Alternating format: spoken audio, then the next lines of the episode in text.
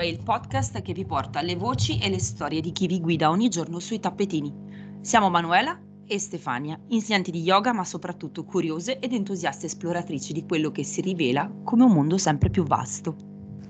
Abbiamo scelto di raccogliere le testimonianze di chi vive e trasmette lo yoga con autenticità e passione, senza porci alcun limite geografico, anagrafico o concettuale.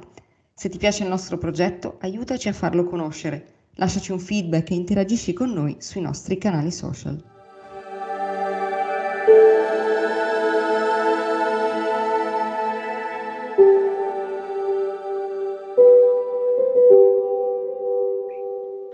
Bentornate e bentornati. Questo è Yoga 2100 e noi siamo Manuela e Stefania. Prima di presentare i nostri nuovi ospiti, vogliamo ricordare a tutti che la nostra piccola iniziativa per diventare attivi protagonisti di questo podcast è sempre valida. Vi ricordate della nostra call to action che vi invitava a raccontare la vostra prima volta sul tappetino?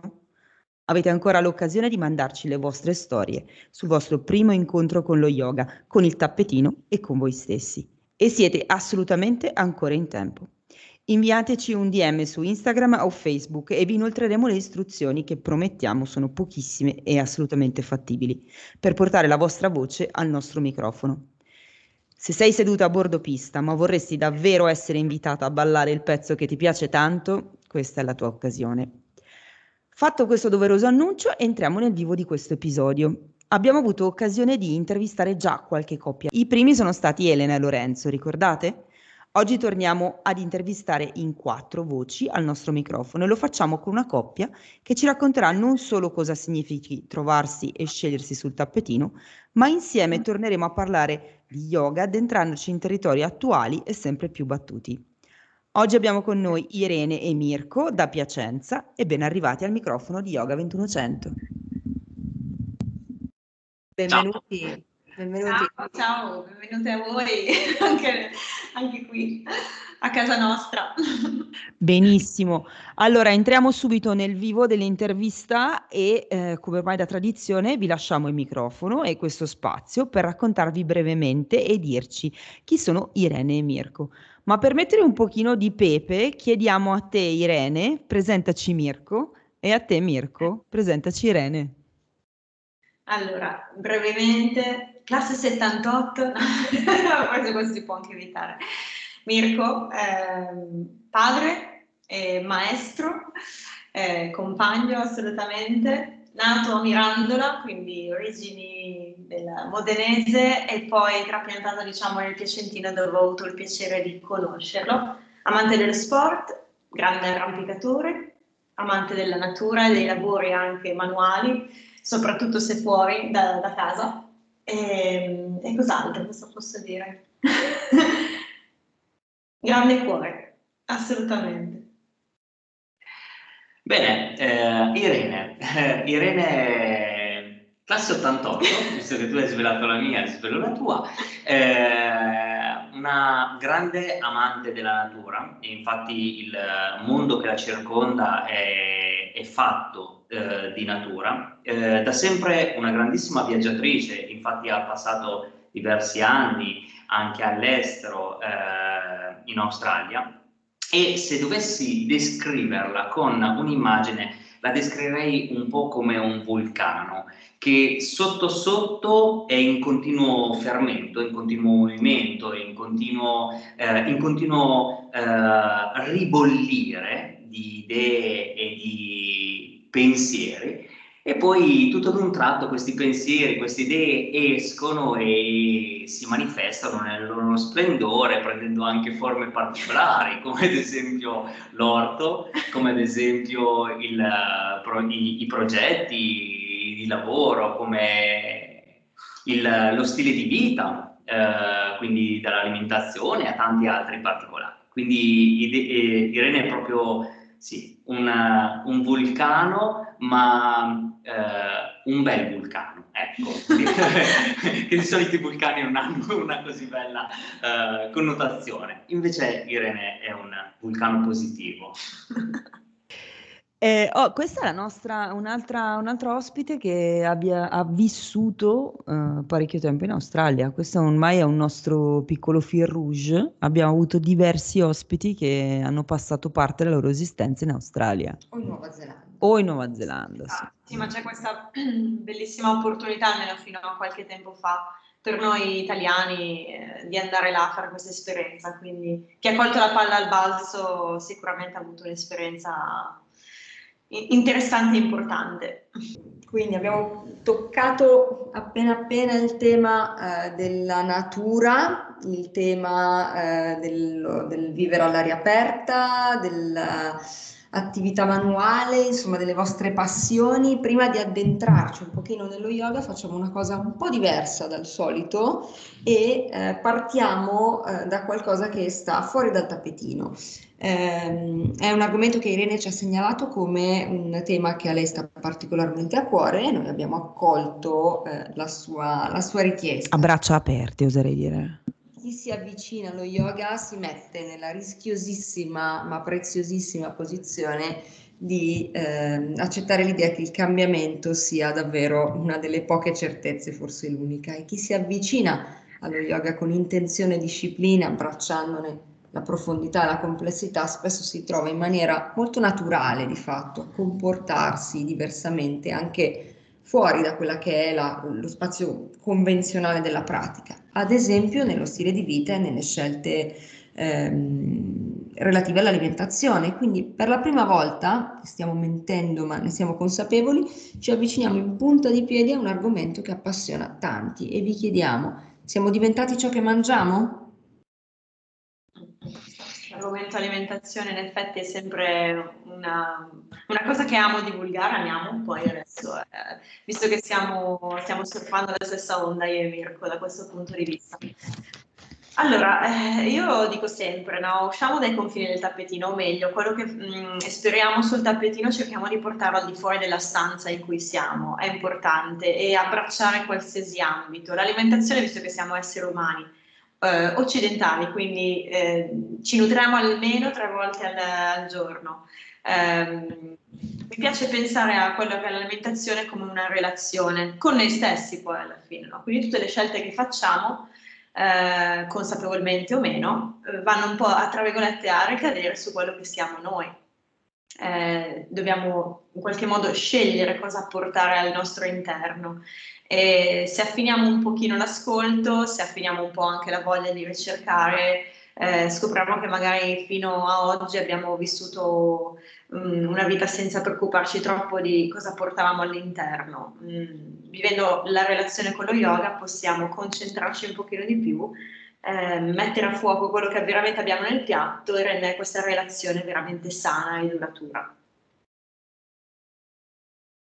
Diciamo che l'alimentazione è una questione molto importante e molto delicata. Spesse volte, oltre che divulgare un pochino le nostre idee, quello che pensiamo e quello che noi portiamo nei nostri piatti, diciamo che a volte poi ci si pensa bene, diciamo che a volte poi ci si trattiene anche dall'entrare a pieno in quello che noi mangiamo e cuciniamo. E è un argomento che mi sta particolarmente a cuore, perché ho riscoperto veramente la gioia di mettere le mani in pasta. Riscoprendo questo, ho visto che ciò che porto nei piatti, ciò che mangio, ciò che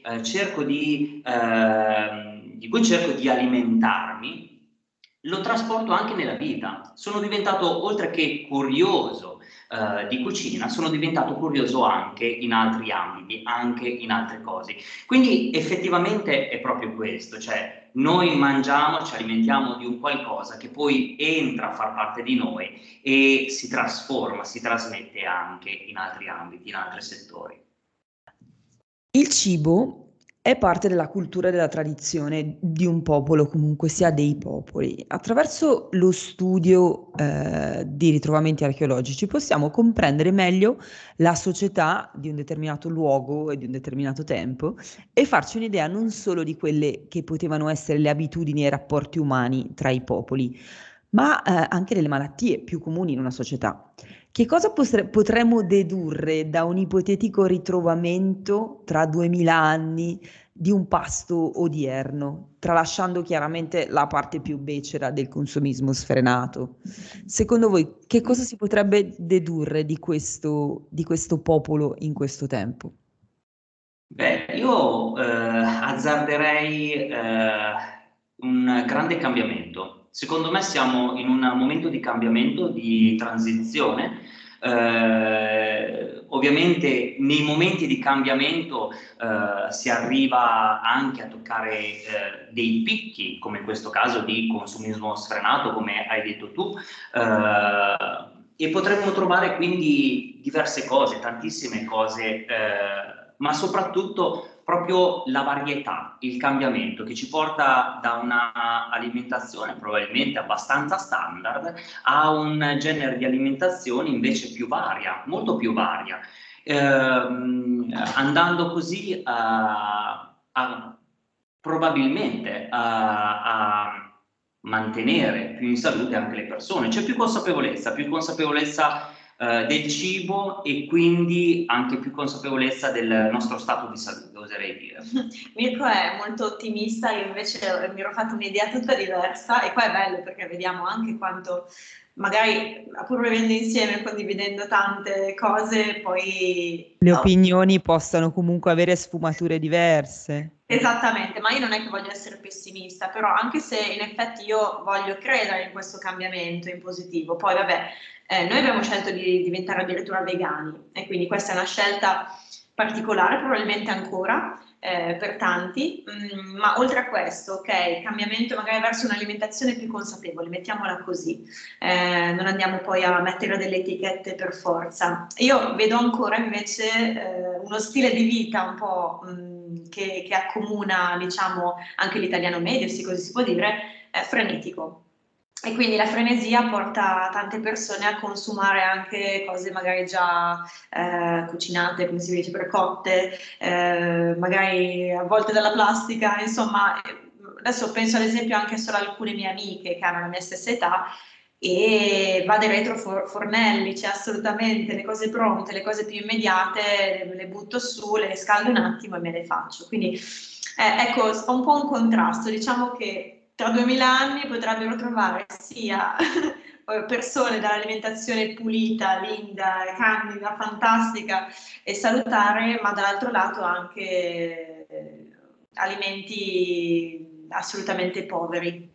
Poveri. Insomma, dice ancora il cibo implasticato. ancora, sì, esatto, dentro la plastica è conservato. Sì, diciamo che si va a delineare un po' quella che è la caratteristica dell'uomo odierno, cioè quello dell'essere una persona senza tempo, fondamentalmente, senza tempo da spendere per quello che poi alla fine della fiera vale e nutre. Questo è un po' il concetto.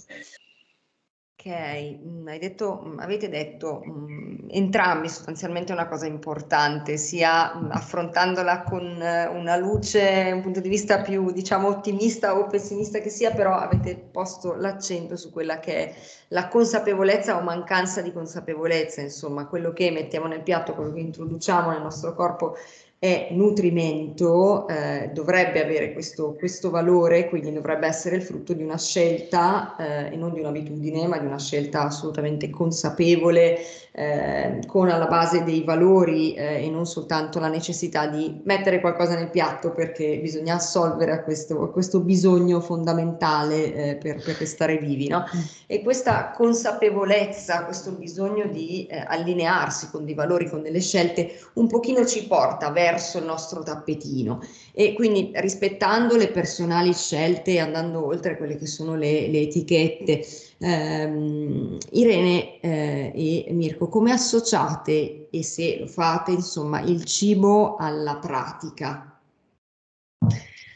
Bella domanda questa, assolutamente, anche perché è abbastanza recente come... Ecco, allora, io e Mirko siamo una coppia. Sono ormai passati già 2 anni, non è tanto tempo, ma insomma in 2 anni siamo cambiati tanto insieme, e solo nell'ultimo anno in effetti siamo ritornati ai fornelli, quindi abbiamo rispolverato, se non riscoperto, questa passione di mettersi ai fornelli, tagliare le verdure, le pietanze comunque in generale, cucinare insieme, passare del tempo, dedicarci veramente tutto l'amore possibile. Quindi sì, c'è un'attinenza, c'è un'affinità tra il cibo e lo yoga, non solo dal punto di vista della preparazione, che ecco, poi ognuno può scegliere di preparare appunto tutto da zero, oppure veramente prendersi qualcosa di già pronto, acquistato da qualche parte, e poi semplicemente metterselo nel piatto. Però detto questo, è l'atto anche di nutrirsi, quindi il mangiare stesso, che può riportarci sul tappetino. Possiamo anche andare al ristorante e praticare questa cosa qua alla fine, no? Quando ci arriva qualcosa, ci si presenta impiattato, ce l'abbiamo davanti agli occhi, spesso succede magari che la mente si distrae, va altrove, va a pensare a qualsiasi altra cosa. Mentre l'atto di nutrirsi dovrebbe, a volte sgarro anch'io, lo ammetto, non sono assolutamente perfetta, riportarci a quello che è il qui e ora. Una frase che viene usata e strausata, ma veramente ha senso quando ci sediamo per nutrirci e consapevolezziamo l'atto del mangiare. Quindi ci sediamo, mangiamo, assaporiamo, degustiamo, ci prendiamo tutto il tempo possibile per rimanere nel momento che stiamo vivendo. Quindi questo è assolutamente yogico, se così si può dire. Assolutamente sì, sono d'accordo in pieno con Irene. Soprattutto mi viene da porre una domanda alla quale non penso ci sia da dare una risposta, ma è proprio il cucinare, il mangiare in modo attento, in modo consapevole, non è già una forma di pratica simile a quella che facciamo sul tappetino, cioè la pratica della consapevolezza, la pratica del qui e ora, come ha detto Irene, è la pratica dell'essere presente in ogni momento, sia che siamo sul tappetino a fare posizioni di Hatha Yoga o sul tappetino seduti a meditare o davanti a un fornello, davanti a un tegame, nel mescolare in modo attento ad esempio la pietanza. Quindi penso veramente che sia già il cibo, cucinare, il mangiare sia una forma di meditazione, se fatta ovviamente in un certo modo. Sì, assolutamente. Sì, sono assolutamente d'accordo, c'è un po' di approccio mindful, se vogliamo, non solo nella preparazione, ma anche proprio in quello che è magari l'ascolto della reazione e della risposta del corpo a quello che noi andiamo a introdurre proprio come nutrimento. Quindi dopo le nostre scelte, dopo la preparazione, c'è anche proprio la capacità di andare ad ascoltare i segnali del corpo anche in un processo di cambiamento. Questo è importante e ci riporta, dopo questa piacevolissima digressione, al tappetino, allo yoga, alla pratica, e a chiedervi come e quando avete iniziato a praticare, come e quando avete incontrato lo yoga. E se volete aggiungo carne al fuoco o marshmallow sul fuoco, se volete anche raccontare la vostra prima volta, magari un po' più condensata, però se vi va potete contribuire anche voi alla nostra call to action di cui sopra, diciamo, di cui parlavamo nell'introduzione. Bene, io ho incontrato lo yoga nel 2006 circa, in una forma, penso, molto strana e particolare, nel senso che mi sono avvicinato allo yoga perché frequentavo un'insegnante di yoga e dovendo sostituirla, io allora ero già diplomato ISEF, tenevo corsi di ginnastica posturale, ginnastica per la terza età, così, dovendo sostituirla in alcune occasioni ho iniziato ad entrarmi nel mondo dello yoga non dalla parte dell'allievo, ma dalla parte dell'insegnante. Ovviamente super impacciato nel dover gestire una classe yoga, ma diciamo che è stato il primo passo in questo mondo, in questo universo, oserei dire. Poi da lì ho iniziato a porre l'accento sul ok, devo insegnare, quindi devo anche iniziare a praticare. e da lì si è aperto il mondo veramente e ho iniziato ad amare questa disciplina. Bene, io amo particolarmente raccontare la mia prima volta perché era il 2014 se non sbaglio, 2013, intorno a quegli anni, e vivevo a Sydney al momento, in quel momento, periodo buio della mia vita, lo ammetto, non stavo benissimo, lavoravo tantissimo e non volevo dedicarmi del tempo, però nulla viene per caso. Quell'anno aprirono uno studio yoga direttamente sotto casa mia, sotto dove abitavo, e quindi mi si è presentata l'occasione. Mi sono incuriosita, dopo 15 anni di zero pratica, quindi sport abbandonato dall'era di essere bambina, mi sono lanciata in questo studio di yoga, ho fatto il mio abbonamento mensile addirittura e ho cominciato a praticare tutti i giorni, ne uscivo sfracellata, il mio corpo era esausto anche perché era uno studio di principalmente vinyasa yoga, quindi cose abbastanza dinamiche, però devo dire che qualcosa è scattato in me. Cioè si è accesa come un lumino e non mi succedeva da tanti anni, quindi mi sono riscoperta insieme alla pratica, ho scoperto di poter modellarmi, ma non solo esteticamente naturalmente, anche all'interno, e l'incontro con lo yoga ha poi aperto tutte le porte di quello che è la consapevolezza, l'alimentazione, le scelte quotidiane, la natura, il rapporto con gli altri, veramente poi come una goccia nell'acqua tutti i cerchi si sono espansi poi sulla superficie. Ma se dovessi fare un piccolo viaggio nel tempo e chiudere gli occhi e ritornare alle sensazioni della primissima volta in cui hai messo i piedi su un tappetino, che cosa potresti riportarci? Wow, ok, parto io, che sono quella più realista, no, non è vero. Ladies first. Allora, la primissima volta spaesatissima, ma con una carica pazzesca, cioè io ricordo di essere veramente entrata in questa sala con praticanti praticamente tutti esperti, a parte forse io e il mio vicino di tappetino, impacciatissimi, però mi sono messa molto alla prova, quindi era un essere frustrata perché magari non riuscivo a seguire veramente per filo e per segno tutto, però era una frustrazione che ha spinto, ha veramente dato una spinta per volermi migliorare da subito. Quella è stata la mia prima lezione, non capivo niente di quello che stava succedendo, ma volevo comunque andare avanti.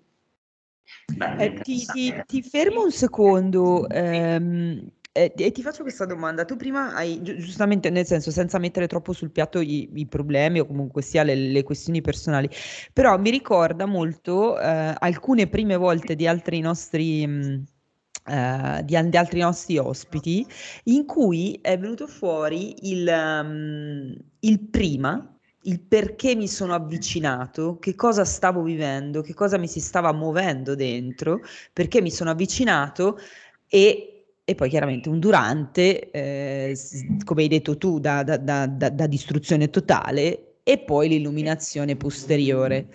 Tu ti ricordi ancora il perché, al di là della curiosità, al di là del fatto che, cioè voglio dire, se ti apre uno studio yoga sotto casa, devi farti delle domande, te le devi fare. Esatto. Ma al di là di questi segni dell'universo, che alcuni chiamano segni dell'universo, tu ti ricordi ancora perché, come stavi dentro? Allora, io, vabbè, appunto, dentro forse ero il vulcano a testa in giù, non so come definirmi, ma un vulcano non tanto bello, una descrizione diversa da quella che ha fatto Mirko all'inizio. E la confusione che avevo dentro di me e il non riuscire a darmi una direzione, mai nulla.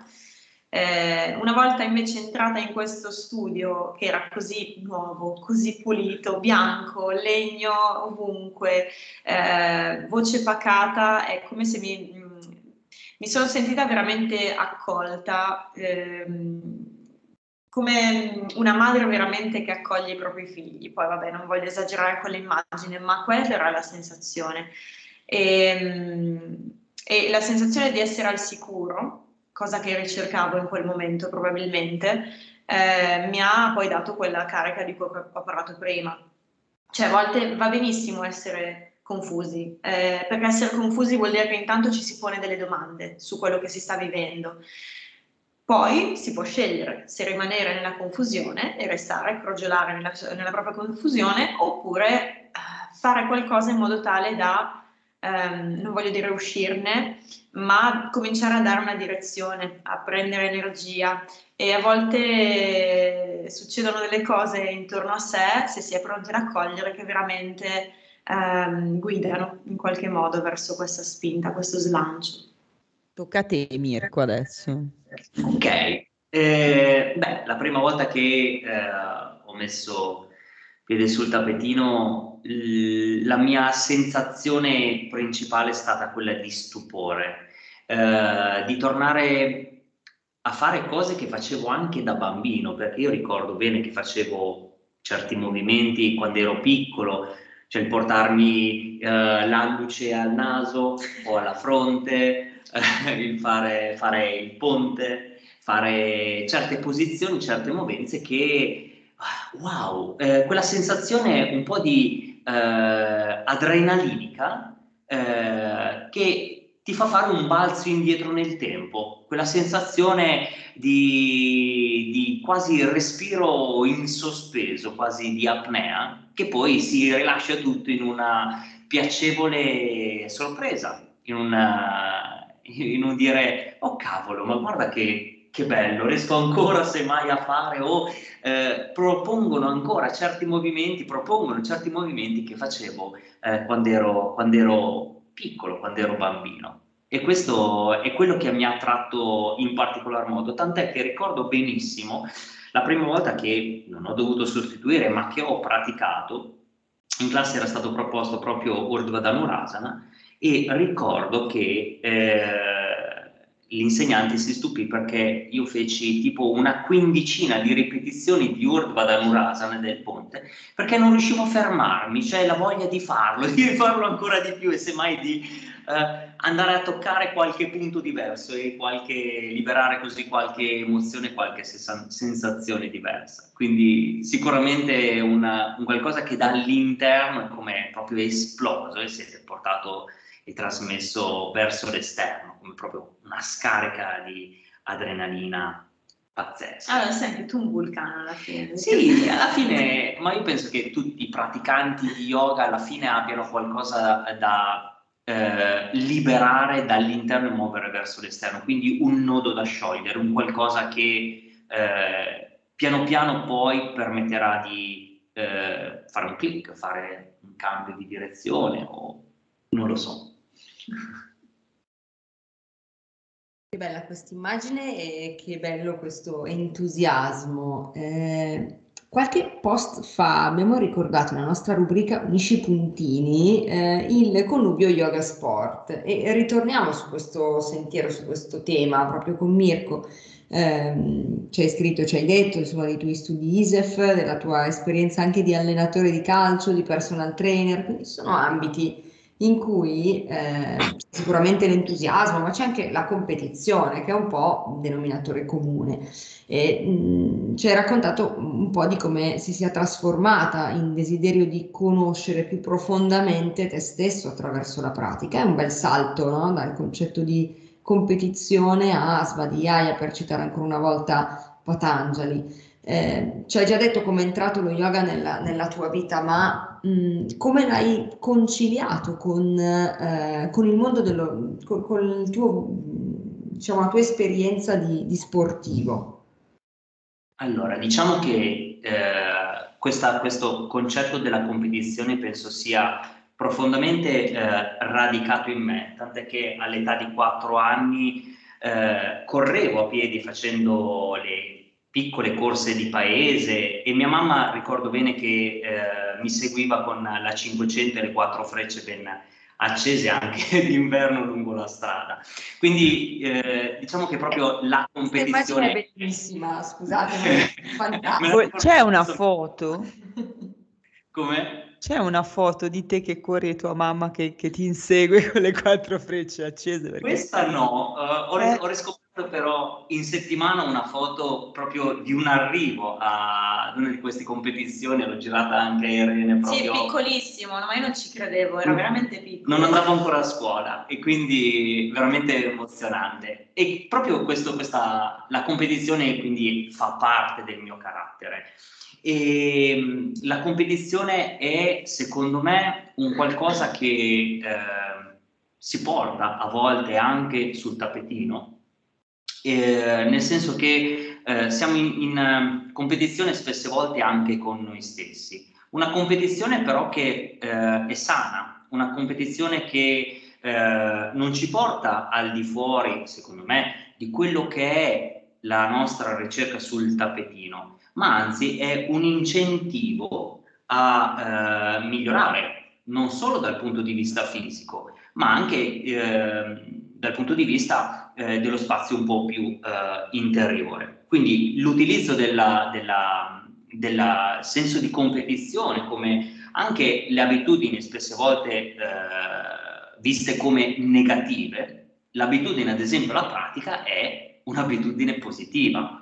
Quindi l'utilizzare la competizione per rendere la pratica non solo fisica, e ci tengo molto a specificarlo, ma anche più interna, un motore che muova lo studente a praticare, penso sia una cosa veramente positiva. Proprio l'aspetto competitivo poi ci porta ad osservare, a porsi delle domande, ad indagare e quindi ad entrare in quello che è il concetto di Svādhyāya, che è comunque lo studio del sé, la comprensione di se stessi, come dice Patanjali. Patanjali dice che lo studio del sé, lo studio dei testi portano alla realizzazione, quindi anche lo studio di noi stessi per migliorarci nella competizione fisica, perché comunque siamo sul tappetino a creare forme con l'idea di migliorarci anche dal punto di vista fisico, ma anche utilizzare la consapevolezza di noi stessi per interiorizzare questo cambiamento. Quindi penso sia veramente molto sia importante anche avere una sorta di input che è dato ad esempio dalla competizione. Rimaniamo sempre in ambito yoga, ma questo ce lo aspettavamo già. Rimaniamo però anche in un ambito più sportivo, tra virgolette. Ne abbiamo già parlato a Yoga 2100. In Italia però non abbiamo una grande tradizione in questo ambito. Stiamo parlando dell'AcroYoga. Irene e Mirko gestiscono insieme il progetto AcroYoga Piacenza e chi meglio di loro può spiegarci di cosa si tratta. Ma andiamo per ordine. Che cos'è l'AcroYoga? Dove nasce e a vostro parere a seguito di quali esigenze? Allora, sarò breve, dai. L'AcroYoga. Io la definisco sempre come una disciplina che è il connubio tra quello che è l'acrobatica di coppia e poi la parte dello yoga. È una disciplina che solitamente si pratica in due, ma vogliamo anche sottolineare il fatto che c'è spesso e volentieri la presenza di un terzo elemento. Gli elementi principali, diciamo, possono essere la base, il flyer e lo spotter. Quindi dai, li citiamo subito tutti e tre. Quindi ci sarà una persona a terra, con la schiena a terra e le gambe per aria, e il flyer che sarà al di sopra, quindi la base a terra, il flyer che sarà sopra, e si muoverà in forme che a volte richiamano anche quelli che sono gli asana più classici, non sempre e non tutte naturalmente. Nasce come disciplina, diciamo, intorno al 2003, poi è difficile un po' capire le sue origini perché ci sono due grandi scuole, una in Canada a Montreal e l'altra in California quindi in America, che sono appunto AcroYoga Montreal e Acro Yoga International, che se la sono un po' dibattuta come... Cioè, non si capisce bene chi ha avuto l'idea prima dell'altro. C'è da dire che AcroYoga International nasce con questo, sottolineando il fatto che c'era questa voglia di unire l'acrobatica, quindi anche dove c'è appunto la parte più sportiva, di competizione, di forme, di dare sempre il meglio di sé, con una parte più yogica di creare forme che rappresentano quello che è l'esperienza sul tappetino. AcroYoga Montreal derivava invece più da, secondo me, una parte più artistica, quindi di ricerca di forme attraverso il teatro e il corpo fisico, tanto che appunto sono due scuole ben diverse, pur chiamandosi AcroYoga tutte e due. Comunque chi viene anche da formazioni di uno dell'altro, sono formazioni abbastanza diverse, devo dire, si nota molto questa differenza. Da cosa nasce? Allora, inizialmente secondo me era nato più dal punto di vista terapeutico, quindi volo terapeutico, dove la base guidava chi stava sopra in forme morbide, delicate, di allungamento, di quindi supporto a quello che era un rilascio, la distensione.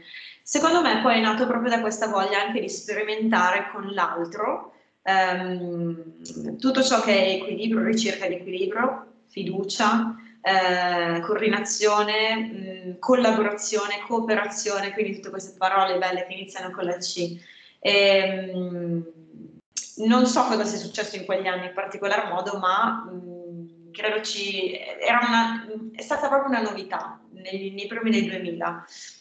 Quindi probabilmente non c'era... si poteva, tra virgolette, creare qualcosa di nuovo che non andasse ai confini di quello che era l'acrobatica, che magari è accessibile solo per una determinata persona, tipo di persona, e magari neanche sfociare in troppo yoga, magari per attirare anche quelle persone che sono ancora un po' scettiche, magari ci entrano con la punta dei piedi nel mondo dello yoga e magari non vogliono vivere l'esperienza della meditazione, per esempio, ecco, anche se poi durante l'acroyoga i momenti di meditazione ci possono tranquillamente essere. Diciamo anche che uno dei motti principali dell'acroyoga è fidarsi e affidarsi, perché comunque nonostante anche le movenze semplici, perché comunque c'è una pratica basica per chi non ha mai praticato, una pratica intermedia, una pratica avanzata.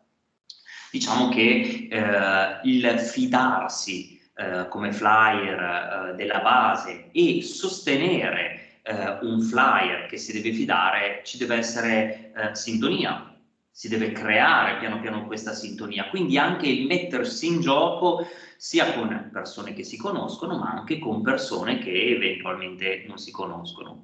Il tutto, diciamo, che prende piano piano forma un po' da giochi, quindi ritorniamo anche a giocare, facendo e proponendo giochi conosciuti che si facevano anche da bambini, casomai, e questo ci porta poi a instaurare un rapporto, come detto, di fiducia.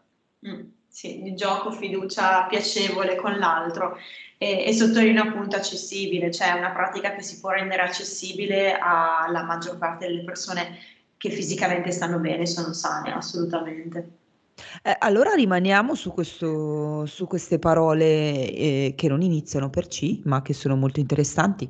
E acroyoga come lavoro sulla fiducia, come sperimentazione, come ricerca dell'equilibrio, sviluppando ascolto e consapevolezza insieme ad un'altra persona, quindi non più da soli sul tappetino.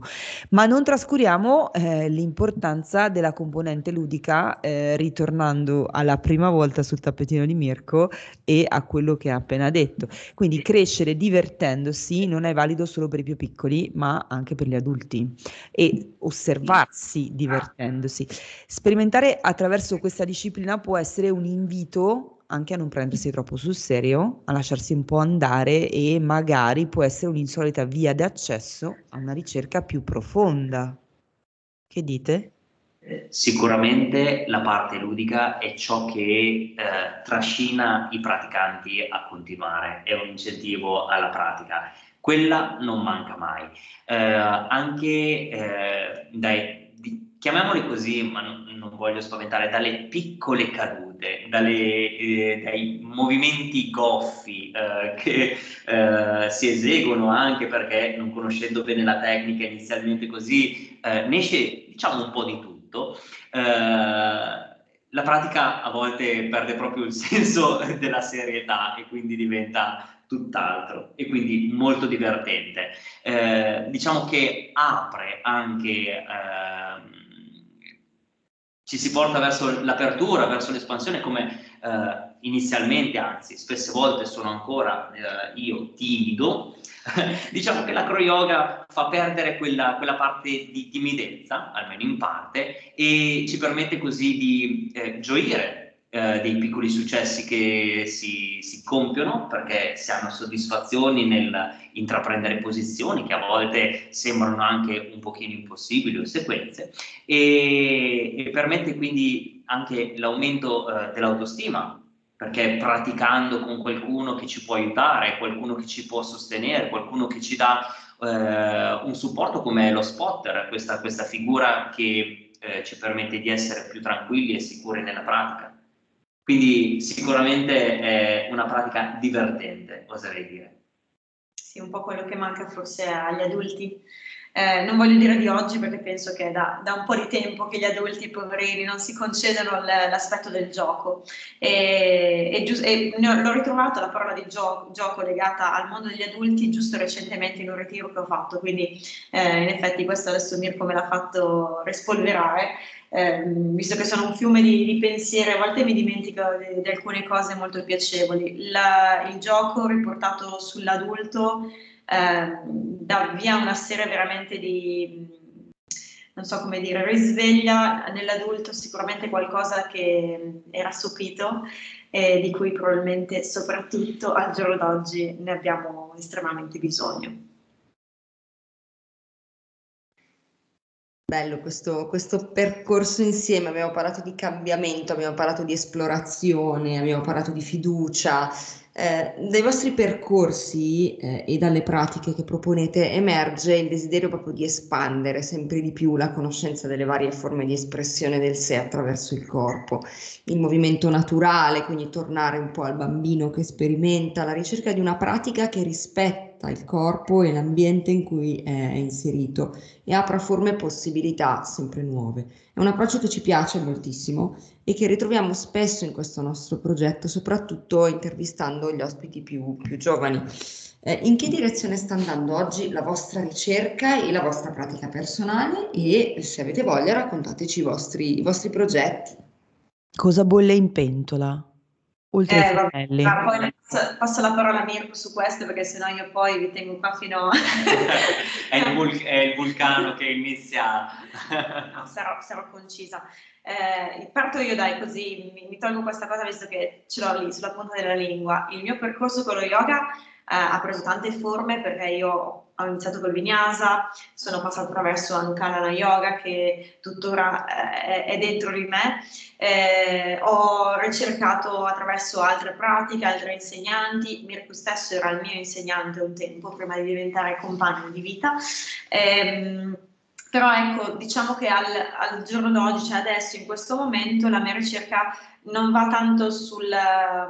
fare forme sul tappetino estremamente complesse, ma andare a affinare quello che il mio corpo già conosce, ma interpretandolo in modo diverso. È un po' difficile forse da capire, detto così, ma è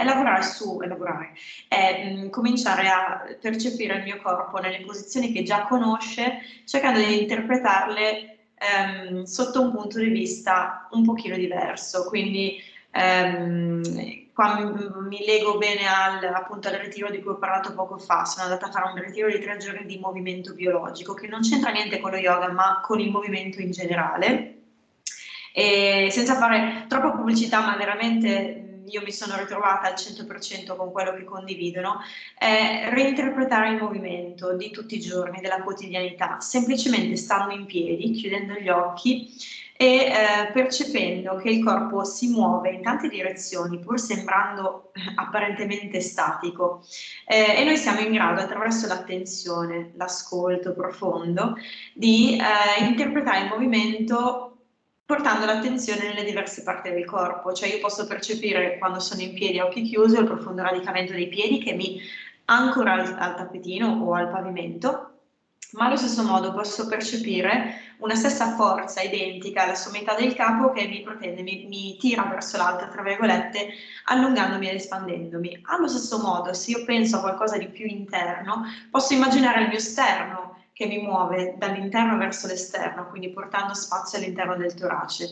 Ora, detto così, forse è veramente difficile comprendere quello che ho vissuto e che cerco di sperimentare su me stessa attraverso la pratica di tutti i giorni adesso, in questo momento della mia vita. Però sono, spostare l'attenzione su cose, e non voglio dire banali, ma più semplici, quindi una pratica estremamente essenziale, ma molto più interna. Lavorare sulla percezione e poi, oltre alla percezione, lavorare sul respiro nella pratica e nelle posizioni più semplici dà vita veramente a qualcosa di totalmente nuovo come pratica in sé. Bene, io invece sono più materiale, diciamo. No, scherzo. E mi definisco, tra virgolette, atleta, free climbing, cerco sempre un po' di scalare la montagna e quindi cerco, la mia pratica è volta molto all'aspetto fisico, la mia pratica personale, ma che nutre allo stesso tempo quello che è il concetto di Svādhyāya, visto prima, quindi la ricerca, lo studio di ciò che accade internamente. E quindi pratico tantissimo sul controllo del corpo, la mia direzione è sul percepire il corpo e sentirne il riflesso internamente e quindi comprendere ciò che invece dall'interno poi si manifesta verso l'esterno.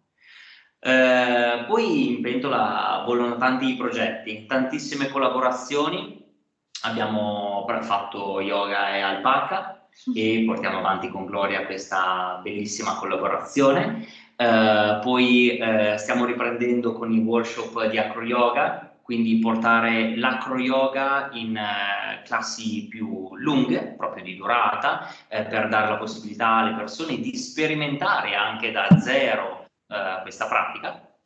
Poi abbiamo intrapreso ovviamente dei percorsi online. Quindi in questo periodo abbiamo iniziato a portare le nostre pratiche ovviamente sullo schermo e stiamo registrando delle pratiche con alcuni centri yoga, in particolar modo a Milano. E quindi direi che le idee e le possibilità soprattutto non mancano.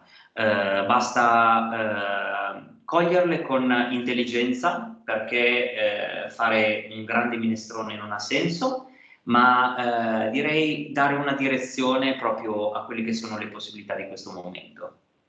Sì, devo dire che poi a volte io mi sveglio una mattina con un'idea e non so perché ultimamente poi alla fine la riesco anche a concretizzare, quindi sono partita con lezioni di yoga tranquilla, la sera alle 7:30, classico orario accessibile veramente a tante persone, per finire poi a fare un percorso alla mattina, dal lunedì al giovedì alle 7 di mattina, poi passando per un lavoro più sul respiro, affinamento quindi della percezione del respiro, ecco, succede così solitamente. Poi spesso non solo le faccio io da sola, ma condivido con Mirko e alla fine finiamo anche per collaborare. Oggi veniamo da una lezione che facciamo, abbiamo aperto al giovedì online in presenza, che si intitola 30-30. Che si chiama 30-30 perché facciamo metà pratica io, metà Mirko, così che diamo la possibilità ai miei e suoi di...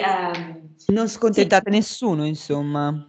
No, ma cioè, cerchiamo veramente... Ma sì, il bello di questa pratica soprattutto è proprio quella di far sperimentare una pratica probabilmente più ricca, non sminuendo ovviamente le nostre personali così, ma più ricca perché? Perché arrivano due voci, due modi di portare lo yoga, quindi anche due metodi diversi, due modi di spiegare gli asana, gli stessi asana, le stesse posizioni, quindi se non la si capisce in un modo probabilmente la si può capire in un altro.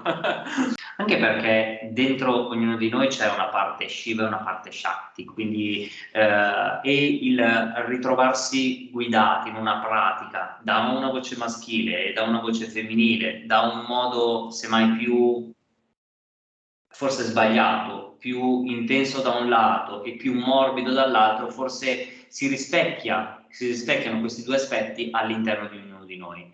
Quindi facendo emergere semmai emozioni, sensazioni profonde. Mm-hmm.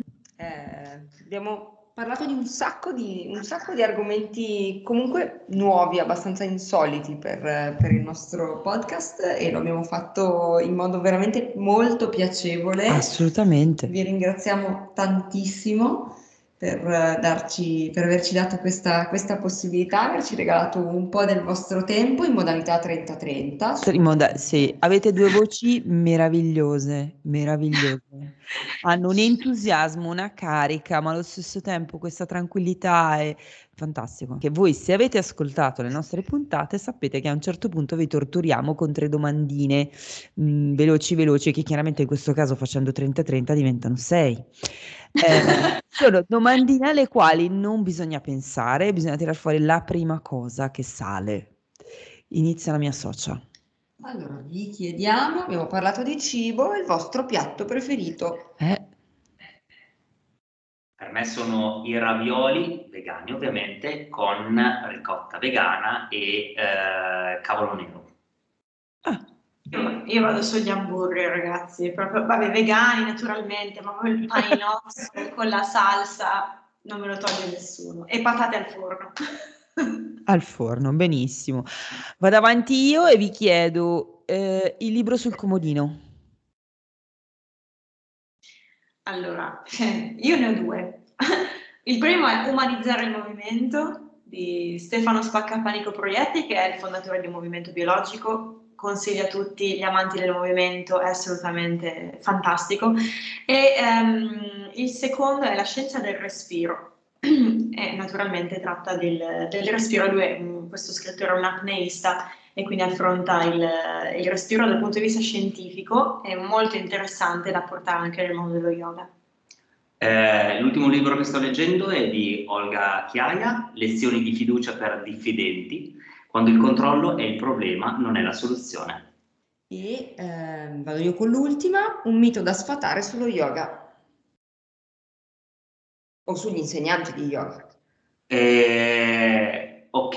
Una cosa che mi è stata riferita, che qualche mio allievo chiedeva ad altri allievi se io bevevo la birra. Sì, io bevo la birra. Quindi gli insegnanti di yoga ogni tanto bevono la birra. Oddio, questa non me l'avevi detta, mi viene da ridere. Ok. Io ho pensato naturalmente all'insegnante yoga pacifico, rilassato, senza pensieri, vive nel presente, è sempre qui ora, sempre, ogni secondo della sua vita. Mi piacerebbe, però no, io essendo ritornata all'immagine del vulcano, diciamo che a volte sono anche proiettata un po' più avanti rispetto a quello che è il qui ora, però... E pacifica sì, anche il mio nome, il nome mio e di Mirko, tutte e due, significa pace, portatrice di pace per me, portatore di pace per lui, e ci piacerebbe avvicinarci a questo significato, ma insomma siamo insegnanti di yoga e siamo esseri umani. La direzione fa tutto, ragazzi, quindi direi proiettiamoci nella direzione, poi dove si arriva, però la direzione è quella. Assolutamente d'accordo. Sì. E a proposito di direzione, l'ultima domanda che vi facciamo per tutti quelli che ci ascoltano è le vostre coordinate. Ok, io sono su Facebook come Mirko Razzaboni, oppure su Instagram come Mirko Razzaboni Yoga. Idem, io solo Facebook e Instagram, al momento non abbiamo ancora attivato il nostro sito web, ma lo faremo con la nostra dolce calma. Irene Facchini sia su Facebook che su Instagram. Poi abbiamo anche la pagina su Instagram di AcroYoga. Giusto, perché mi perdo un pezzo, che abbiamo modificato giusto ultimamente. Sì, rimane ancora AcroYoga Piacenza, ma l'abbiamo voluta chiamare Two Little AcroYogis. Che vuol dire proprio due piccoli praticanti di acroyoga e possiamo immaginare per quale motivo. Cioè siamo alti 1,60 messi insieme. No, messi insieme no. Però è carinissima questa cosa, caratterizza, mi piace molto. Va bene. Allora, noi direi che possiamo lasciare andare questi ragazzi, cosa dici socio? Sì, vi ringraziamo tantissimo, speriamo sia stata un'esperienza piacevole anche per voi, almeno quanto l'è stata per noi. Molto piacevole. Sì, siamo noi a ringraziare voi. Grazie. Vi diamo appuntamento alla prossima puntata. Al prossimo episodio.